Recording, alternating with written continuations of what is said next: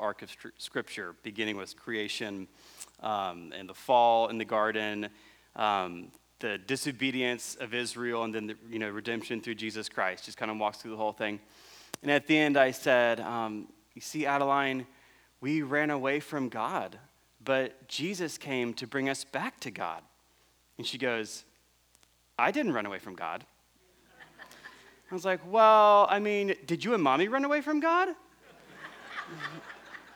Yes, actually, Adeline, me and mommy. Did Pastor Bart run away from God? Even Pastor Bart ran away from God, Adeline. And, um, but, you know, it's really like, when she, then she goes, I don't think I ran away from God. I was like, well, it's more like we ran away from God in our hearts, that we decided we wanted to be in charge and we didn't want God to be in charge and we wanted to do the things that we wanted to do, even if that meant not doing the things God wanted to do. And that's running away from God in our hearts. And, and she's like, okay, in our hearts. And I was like, well, it's, it's really like when a kid steals a toy from another kid. And then that, that brought it home. I feel like whenever I'm trying to explain sin, if I don't talk about toys being stolen, just doesn't compute at this point. But I'm, I'm you know, we're raising Adeline to understand this idea of sin, right? Raise your hand if you uh, were you grew up in a household with at least one Christian parent or one Christian primary caretaker. Okay, so the great majority of the people in this room, um, I, like like many of you, was taught about sin from my parents and from the church in Orlando in particular when I was really young uh, taught me about, about sin.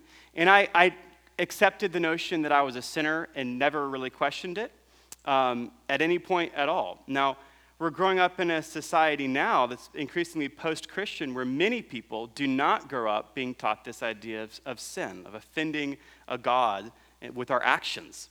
Um, you're, in the past few years, I, I've been teaching at Highlands College, and I've had this kind of informal survey that I've conducted where I'll ask a class, um, raise your hand, same question, if you grew up in, or sorry, the question is flipped. I'll say, raise your hand if you did not grow up in a Christian household um, or grew up in the church. And so I assume, you know, most of the kids then became Christians at the beginning of college or in high school, that kind of thing, outside the church. And maybe 20% of the class would raise their hand, and I just, I'd call on, on each of them. And if they were willing, I'd just say, hey, tell me about um, your conversion experience, if you will. And almost every time, the, they primarily described, again, kids who did not grow up in a Christian home, they primarily described their conversion in terms of I was, I was empty and I was searching for meaning in life. I was searching for something of worth, something of, of significance. Um, something I wanted to be a part of something bigger than myself, you know, the community of faith. I wanted these are the things I wanted. Um, I wanted more. Basically, almost all of the descriptions were that. And the only kids in the class who primarily described their conversion to Christ in terms of, I was a sinner and I desperately need forgiveness for my sins. I wanted to go to heaven and not hell and receive forgiveness for my sins. The only kids who primarily described their conversion in those terms were the kids that grew up in the church. And I just thought that was fascinating. And that was borne out over and over and over and over again. Now, let me say this it, it may be the case that these days, people, the initial appeal to Christ is different for those outside the church than for those inside the church. But at some point, for it to be real, people have to come to a place where they understand they're a sinner and they're desperately in need of forgiveness, of mercy. Psalm 130, in these beautiful words. Let me see if it'll come for me says, If you, O Lord, should mark, actually, let me go back one. Okay, uh, can you go back to verse one for me? Thanks, thanks, Zach. Oh, is there no verse one? Okay. Um, well, we'll read verse three and four. If you, O Lord, should mark iniquities, O Lord, who could stand? But with you there is forgiveness. Um, and I guess I had them out of order here we go. Out of the depths I cry to you, O Lord. Hear my voice. Let your uh, ears be attentive to the voice of my pleas for mercy, which is incorrectly noted under Luke uh, 19. um, I long to see this, this cry for mercy, the, the conviction of the Holy Spirit over our sin. Um, that we would be lovers of mercy. And let me just say this to you. I mean this, of course, in gentleness. Um, you mustn't sing worship songs about God's mercy and live as though you have no need of it. If you love mercy, that means you welcome the conviction of the Holy Spirit. Because the Holy Spirit is the gateway into drinking in the mercy of God for yourself on a daily basis. Will you trust the, the great physician with your soul? You are his handiwork, Ephesians says. God has his hands all over you, he's all up in your business, and his touch is unbearable for those who despise mercy. But every touch is life for those who know they perish without it. So let's turn to our text today, which is Luke 7. And I'll begin in verse 36. This is a beautiful story of the woman, the sinful woman anointing Jesus' feet. They begin reading for us. One of the Pharisees asked him to eat with him, and he went into the Pharisee's house and reclined at the table.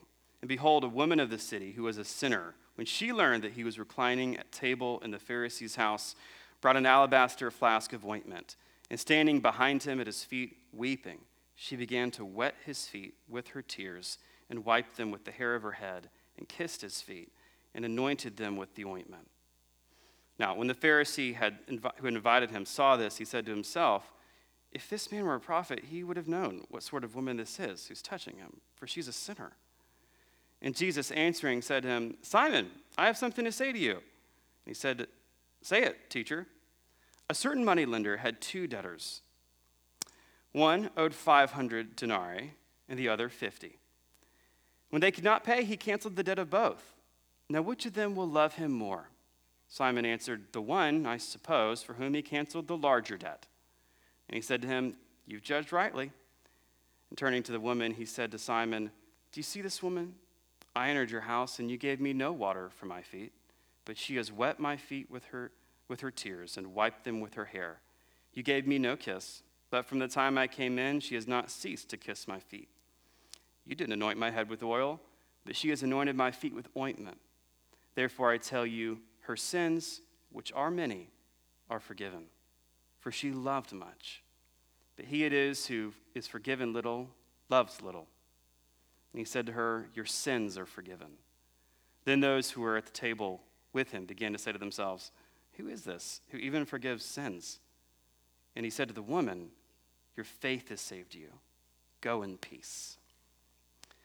So Simon in this story determines Jesus can't be a prophet because if he were a prophet, he wouldn't he would know who's touching him. And prophets of God don't let prostitutes caress their feet. Seems right to me. And so he's going, surely he's not a prophet, right? He'd know, if he was, he'd know who's touching him. Well, Jesus knows a prostitute is touching him, and it gets worse than that. Jesus welcomes the physical touch of a prostitute. And if that didn't make you squirm in your seats a little bit, I don't know what will. But I'm going to say if it did make you squirm, good. That means you're entering the story because that's what we have before us here. But it gets worse than that because Jesus isn't simply a prophet, which is the highest title the Pharisee could afford him. Jesus is God. So, Luke 4, I mean, 7 um, 49 um, says, Then those who were at table with him began to say amongst themselves, Who is this who even forgives sins? Who is this who even forgives sins? And then this reminds me of just a few chapters earlier. Luke chapter 5, verse 21, we hear these words. Um, and the scribes and Pharisees began to question, saying, Who is this who speaks blasphemies, who can forgive sins but God alone? And that's the story of the paralytic that I actually got to preach on uh, a month or two ago, where the same question comes up Who is this who forgives sins? Um, and in that story, Jesus basically responds by saying, So that you may know that the Son of Man has authority on earth to forgive sins. And he said to the paralytic, I say to you, rise, pick up your mat, and go home. And then the paralytic did exactly that. Jesus in Luke's gospel has already shown that when Jesus forgives sins, Jesus is demonstrating that he's God. And as the careful reader of Luke, you already know that by the time we get to Luke 7. Jesus is demonstrating his divinity in this moment as this woman is touching him. I think my clicker died. Let me pull up my app real quick. Let's see. So, now it's one thing for Jesus to forgive the sins of a good Jewish man, the paralytic, in Luke chapter 5. It's a completely different thing for Jesus to forgive the sins of this woman who's a prostitute. I mean, the man in Luke chapter 5 was well loved, so much so that he had these devoted friends who would stop at nothing to see him healed, literally tearing open a roof to get to Jesus. The woman could not be more alone and forsaken in the world as she is here.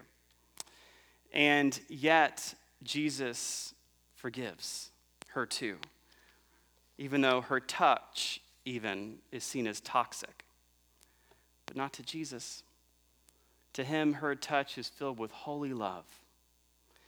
We should probably say at this point that there's nothing sensual about what this woman is doing in this moment. In fact, she's desperately hoping to be forgiven of her sensuality. We can guess at that because that's at least how Jesus interprets her actions. She doesn't ask for forgiveness, but he says, You're forgiven. You're forgiven for what you have done. Poor Simon in this scene, I mean, he is kind of going, How do I make sense of this? I mean, everything he thinks he knows about God is just being decimated in this scandalous act before him. Um, I mean, as the readers of, of this story, though, we're kind of going, okay, we're being beckoned to see the love of God in the face of Christ Jesus here, though. Because if in fact Jesus is God, if in fact he is the image of the invisible God, this story is almost too much to take in, isn't it? I mean, if Jesus, as the Son of God, is the exact imprint of God's nature, then this woman's got to be one more tear away from a lightning bolt, right? I mean, if Jesus and the Father are one, then surely this woman's about to get smoked. I mean, she's about to go the way of Uzzah, who just in good faith tried to stabilize the Ark of the Covenant when it was falling off of an ox cart. She's touching something far holier than the Ark of the Covenant here. The Ark of the Covenant was the throne of God, essentially, on the earth. And, this, and people, people died touching it while well meaning. And yet, this woman is here touching Jesus.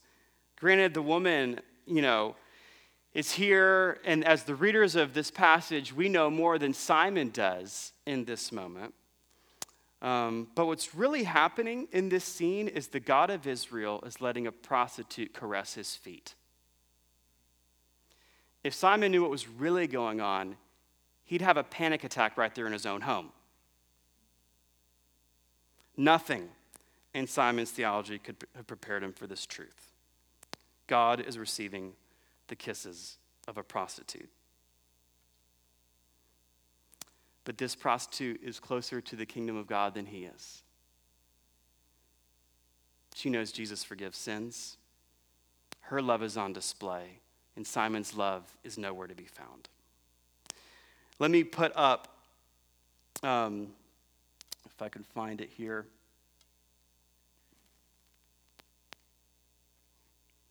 Let's see. Yes, verse 41. There we go. So basically, just a little lead into this. Um, all Simon can see is just how inappropriate this scene is. That a, a prostitute would be touching uh, a would be prophet and that's all he can see. And so Jesus basically gives this short little story to help Simon see that there's nothing sensual about what's going on here. This is about holy love. And, and in doing so, he, he compares the love of the woman to the love that a debtor has for his moneylender, right? To show again, there's nothing truly sensual about this. So, verse 41 says a certain moneylender had two debtors. One owed 500 denarii, the other 50. When they could not pay, he canceled the debt of both. Now, which of them will love him more? Simon answered, The one, I suppose, for whom he canceled the larger debt. And he said to him, You've judged rightly. So, here we have this scene, and this parable is, is so simple, and the answer to Jesus' question, which one will love him more, so obvious that it's borderline patronizing, actually, isn't it? Which I think is intentional. Um, and so Jesus says, which one will love him more? The answer is absolutely obvious. And then Jesus' next statement um, about how Simon has shown Jesus none of the kindnesses that this woman has shown Jesus is intended to help Simon see himself as the man in the parable who owes 50 denarii. We might say it this way Simon, you're like a person who owes 50 denarii, which was about two months' wages. The, common, the denarii was a, the wage given for a day's work for the common laborer, which was almost everybody. And he said, You're like a person who owes about 50 denarii.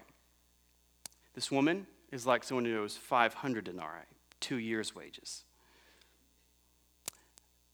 What makes the both of you similar is that you both owe a debt you cannot pay. That's what makes you the same. What makes you different is she recognizes her debt and you don't. Verse 48 says, And he said to her, Your sins are forgiven. I want to say this real quick. I'm concerned that us, I make we, I put myself in this with both feet, as church people, can hear sermons on forgiveness and, and the forgiveness of God, even, and it kind of be this we have this response of like, oh, yeah, that's what God does. Like, He's a forgiving God, God forgives, as though God is this kind of moneylender who has to forgive all of his debtors. And it's just, it's just what God does. God has this kind of obligatory forgiveness like output that he just must respond to or something. And in doing so, we truly cheapen the forgiveness of God. God does not have to forgive. In fact, there's a lot of places in the Bible where God does not forgive sin. I don't know if y'all know this, um, but it's actually all over the place, God not forgiving sin. Before we do that, I want to show this video. Um, this is a, a, video of the Ukrainian president, uh, Vladimir Zelensky. Listen to this that he gave an address a few weeks ago to the people on Forgiveness Sunday. Українці, сьогодні прощена неділя. День, коли ми завжди просили пробачення один в одного, у всіх людей, у Бога. Але сьогодні Здається, багато хто не згадав взагалі про цей день, не згадав обов'язкові слова пробач мені і обов'язкову відповідь Бог пробачить, і я пробачаю. Здається, ці слова втратили сьогодні сенс, принаймні частково після всього, що ми пережили. Ми не пробачимо розстріляних житлових будинків. Ми не пробачимо ракету, яку наша протиповітряна оборона збила сьогодні над Охмаддідом.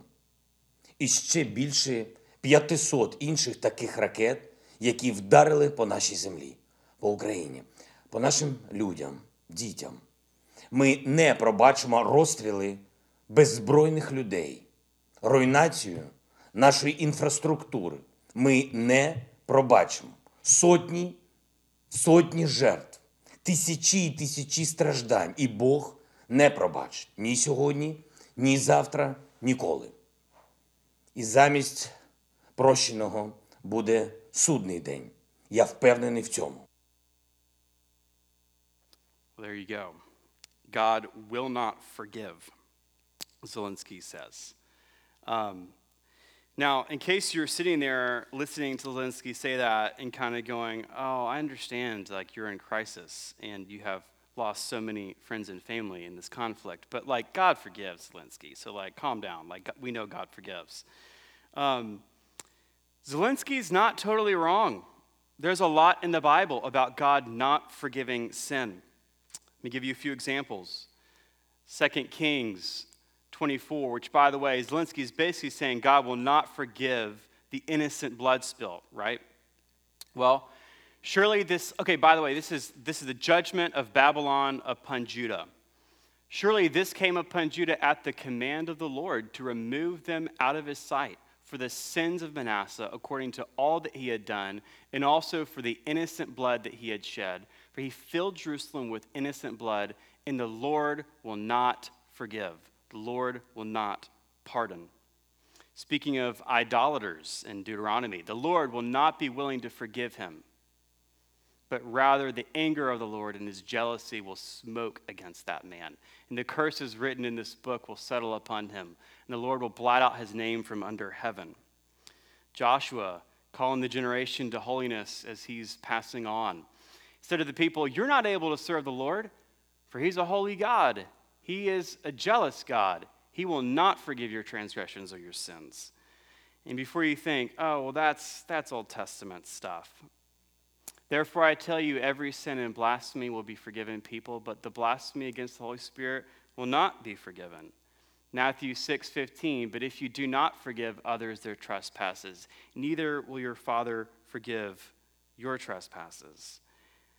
I think it's important that we don't have this really cheap view of God's forgiveness. God will not forgive, Moses wrote, and Zelensky said.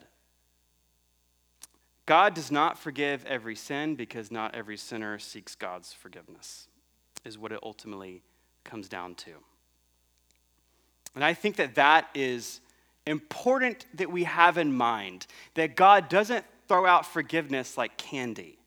And anytime we preach a gospel that basically says something like that, we have mellowed down the forgiveness of God.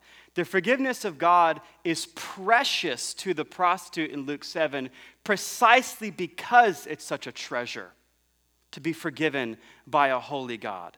And I, I pray that God's forgiveness over your life and your sins is just that precious. Jesus was asked um, as, we, as we prayed today, um, how do we pray by his disciples? And Jesus said in, the, in Luke's version of the Lord's Prayer, uh, when you pray, say, Father, forgive us our sins. How often should you ask for God's forgiveness? I don't know, as often as you ask for daily bread, as often as you ask for God's will to be done on the earth. How about that often? Because it sets you in a place of gratitude of profound gratitude before the Lord.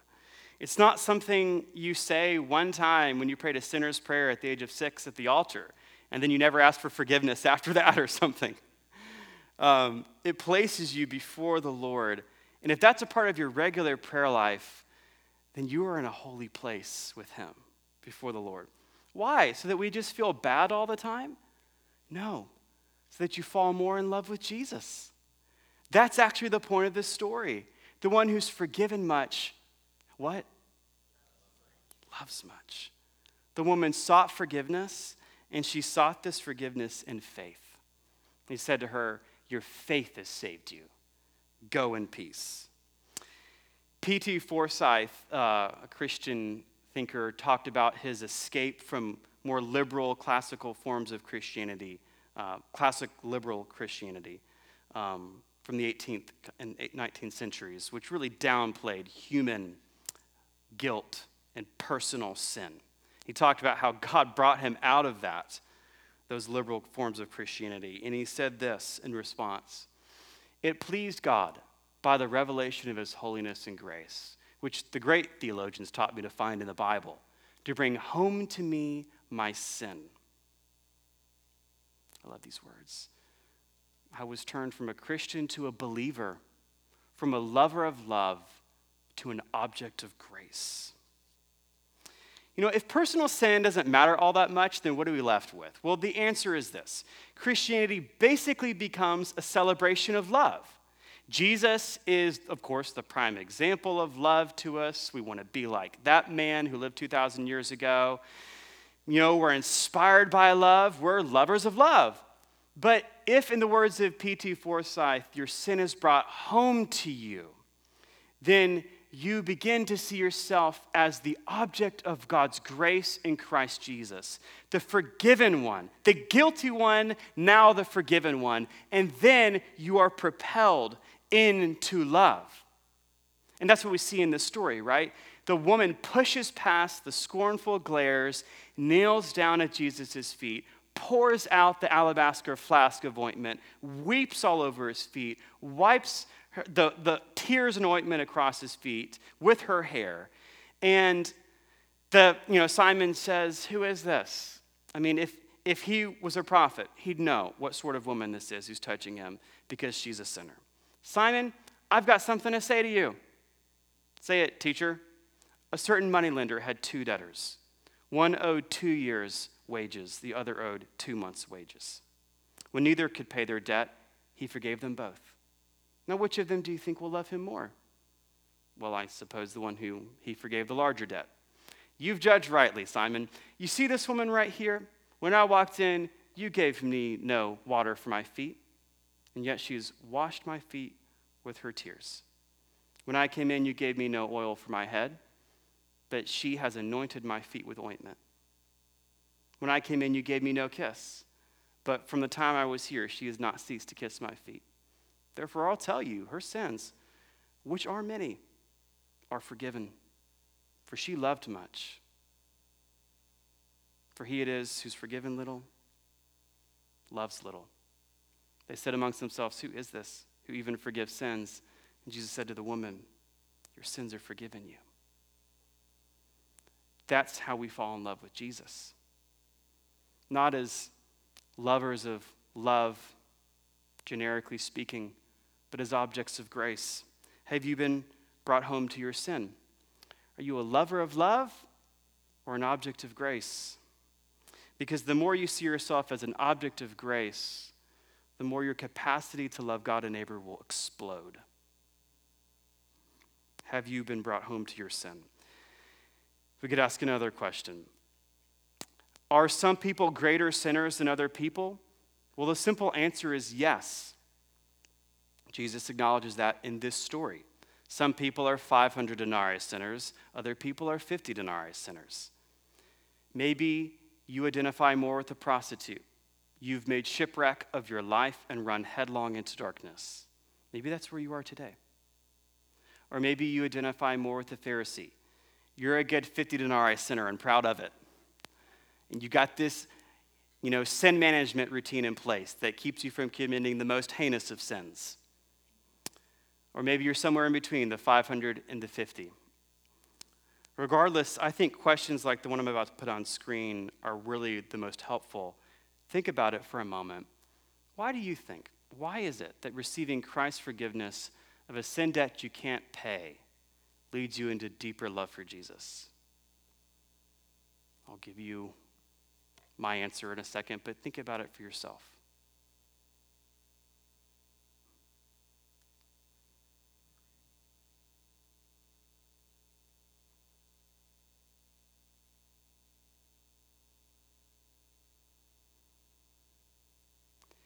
There's probably lots of truths layered in here.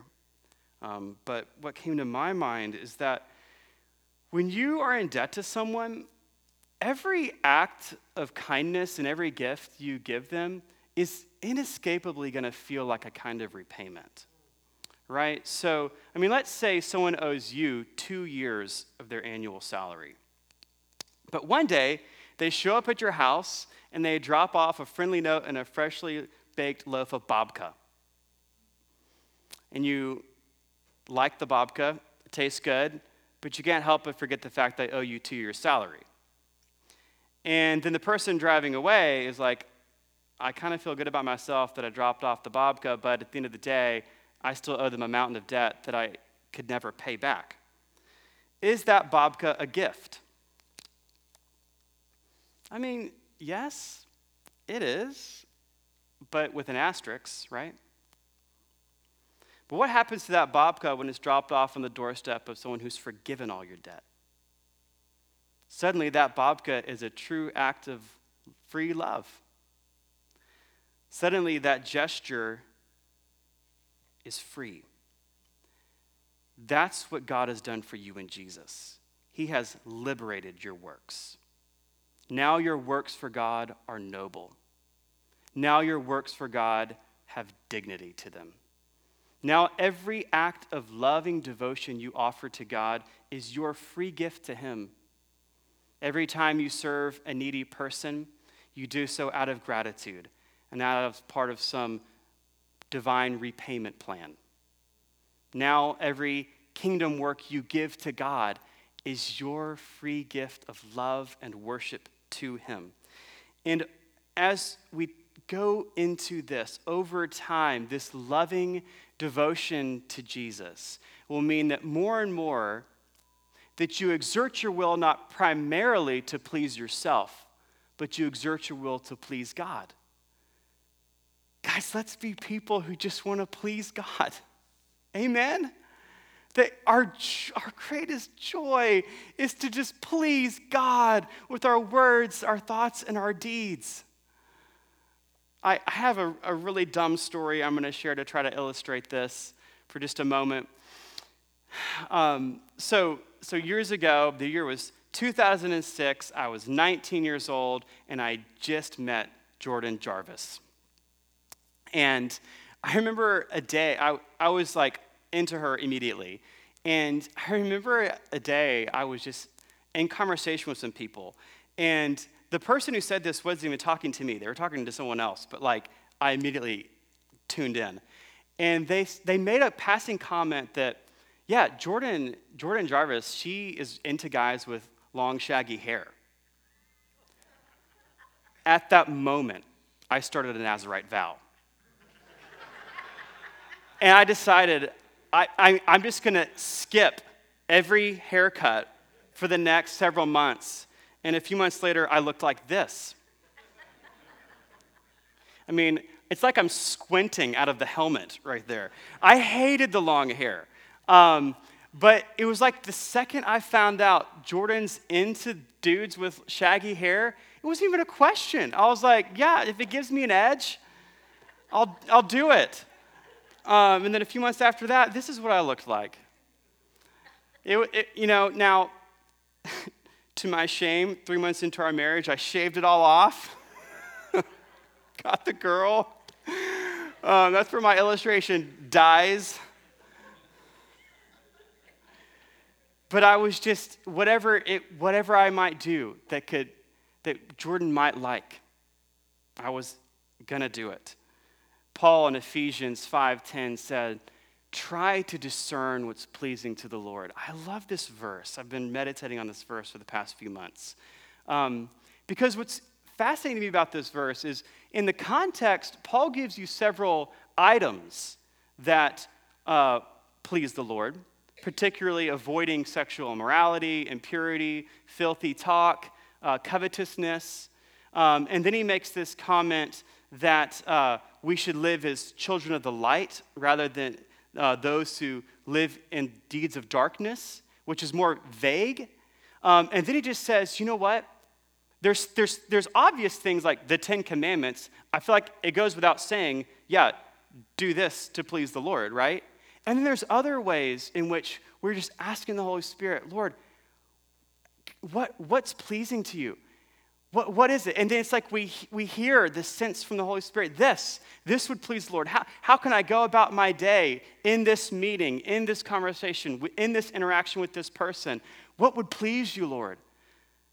Like, that's how I want to live. Like, I hear things in passing from the Lord. Wait, what was that, God? And I jump at it. I love how T- Thomas Kelly said this. These words are so beautiful. For nothing else in all of heaven or earth counts so much as his will. His slightest wish, his faintest breathing, and holy obedience sets in. Don't you want to be this person who's leaning to listen? Paul says, discern what's pleasing to the Lord. There's the obvious things that I just said, like don't commit sexual immorality. And then there's the less obvious things, like the daily going about of a child of light, discerning things that please God in the moment, leaning to listen, God's faintest breathing, saying, Yes, Lord, I'm the forgiven one who was the guilty one, propelled into loving devotion. Guys, give your heart to Jesus. If you haven't yet done it, as, then do it today. And if, if you are already walking with Jesus, give your heart to Him again. Offer yourself to Him. You know, honestly, I don't know where I am in terms of being a, a 500 denarii sinner or a 50 denarii sinner or a 1,000 denarii sinner, which is probably closer to the truth. All I know is that when I look into my heart, I see darkness. And then I find God's grace. And then the more God's grace is poured into my life, the more I pour out my love to Jesus. And the more I fall in love with Jesus, the less taste I have for sin. And the more I fall in love with Jesus, I want to be like him. And I acquire a taste for righteousness. And then the cycle repeats. I look back into my heart and I see darkness and I find grace and I'm propelled into love. It's that's the Christian walk. Grace teaching us to deny ungodliness, as Paul says in Titus. I want to go and invite Craig and the team up. Um, and I also want to go ahead and invite uh, prayer ministry teams forward. If I could get five or six prayer ministry teams up front and maybe a few in the back, I want to invite us. I can pull a line from uh, Bart's playbook, if you will. Let me have your attention for one more minute. I know people will be moving around me. Um, we're going to go back into worship together and create space for prayer if you would like it. This story from Luke 7 has always touched me.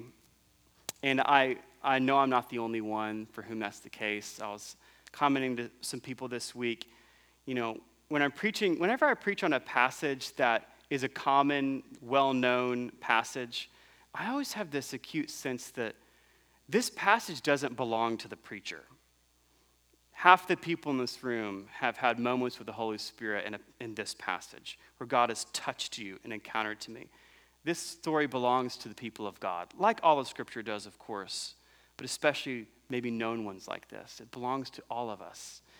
And at least for me, one of the ways in which this story has always spoken to me is that it, it touches on something that I've been interested in, at least from my teenage years till now, which is how I become the kind of person who's hopelessly in love with Jesus, which has been the quest of my life. and I feel like this story has it all. It has loving works expressed towards Jesus, washing his feet. It has love expressed through emotion, weeping. It has faith in salvation. Your faith has saved you. It has single minded devotion. This woman could care less what Simon and everyone else at the room thinks about her. All she cares about is what Jesus thinks about her. It has genuine repentance. By pouring out the ointment, she's effectively wasting what she was using to attract clients thus burning a bridge to her former life in sin. It has,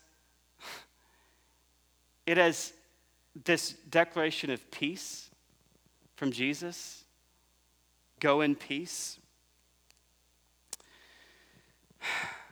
And then you have Jesus in this scene, just drinking in her love and faith and work into motion in repentance in single minded devotion. Just loving every second of it, even though everyone in the room is saying he shouldn't be, but he is. He's just loving it.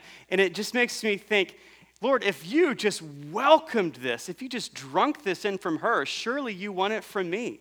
That's, that's what this story means to everyone in this room, is that Jesus just drinks in your faith, affection, work, devotion, repentance. He loves it. So as we go back into worship today, the team's going to lead us. And I just want to, if you want prayer, come forward. We have teams in the back and up front. Um, but let's just sit before the Lord and just pour out our devotion to Him a few minutes before we close today.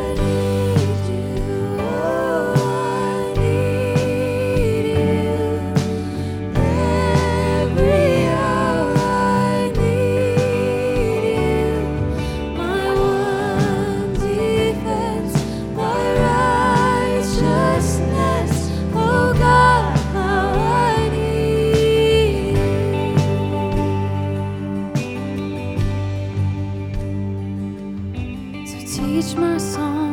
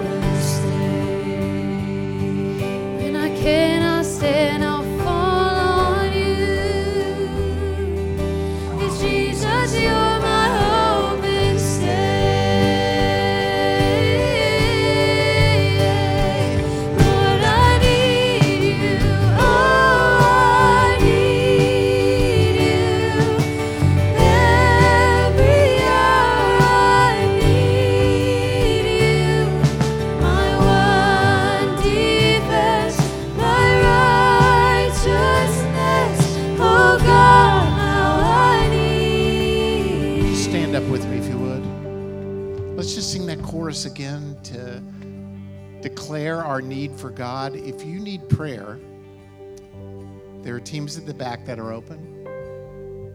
Be a couple here at the front. Maybe you need prayer for healing. God, I need you to heal me today. Or maybe you need direction. God, I need you. I need wisdom from you about the days ahead. Or maybe you need freedom in the Lord. Maybe you need the lifting of a burden, the breaking of a habit, or a way of thought, or um, some aspect of forgiveness to flow through you. Just go to someone and get prayer. Have them stand in the gap with you this morning as we continue to worship the Lord. Let's just sing that again of our need for Him and just cry it from the depth of your heart. Your need for Him this morning. Just worship Him as we continue.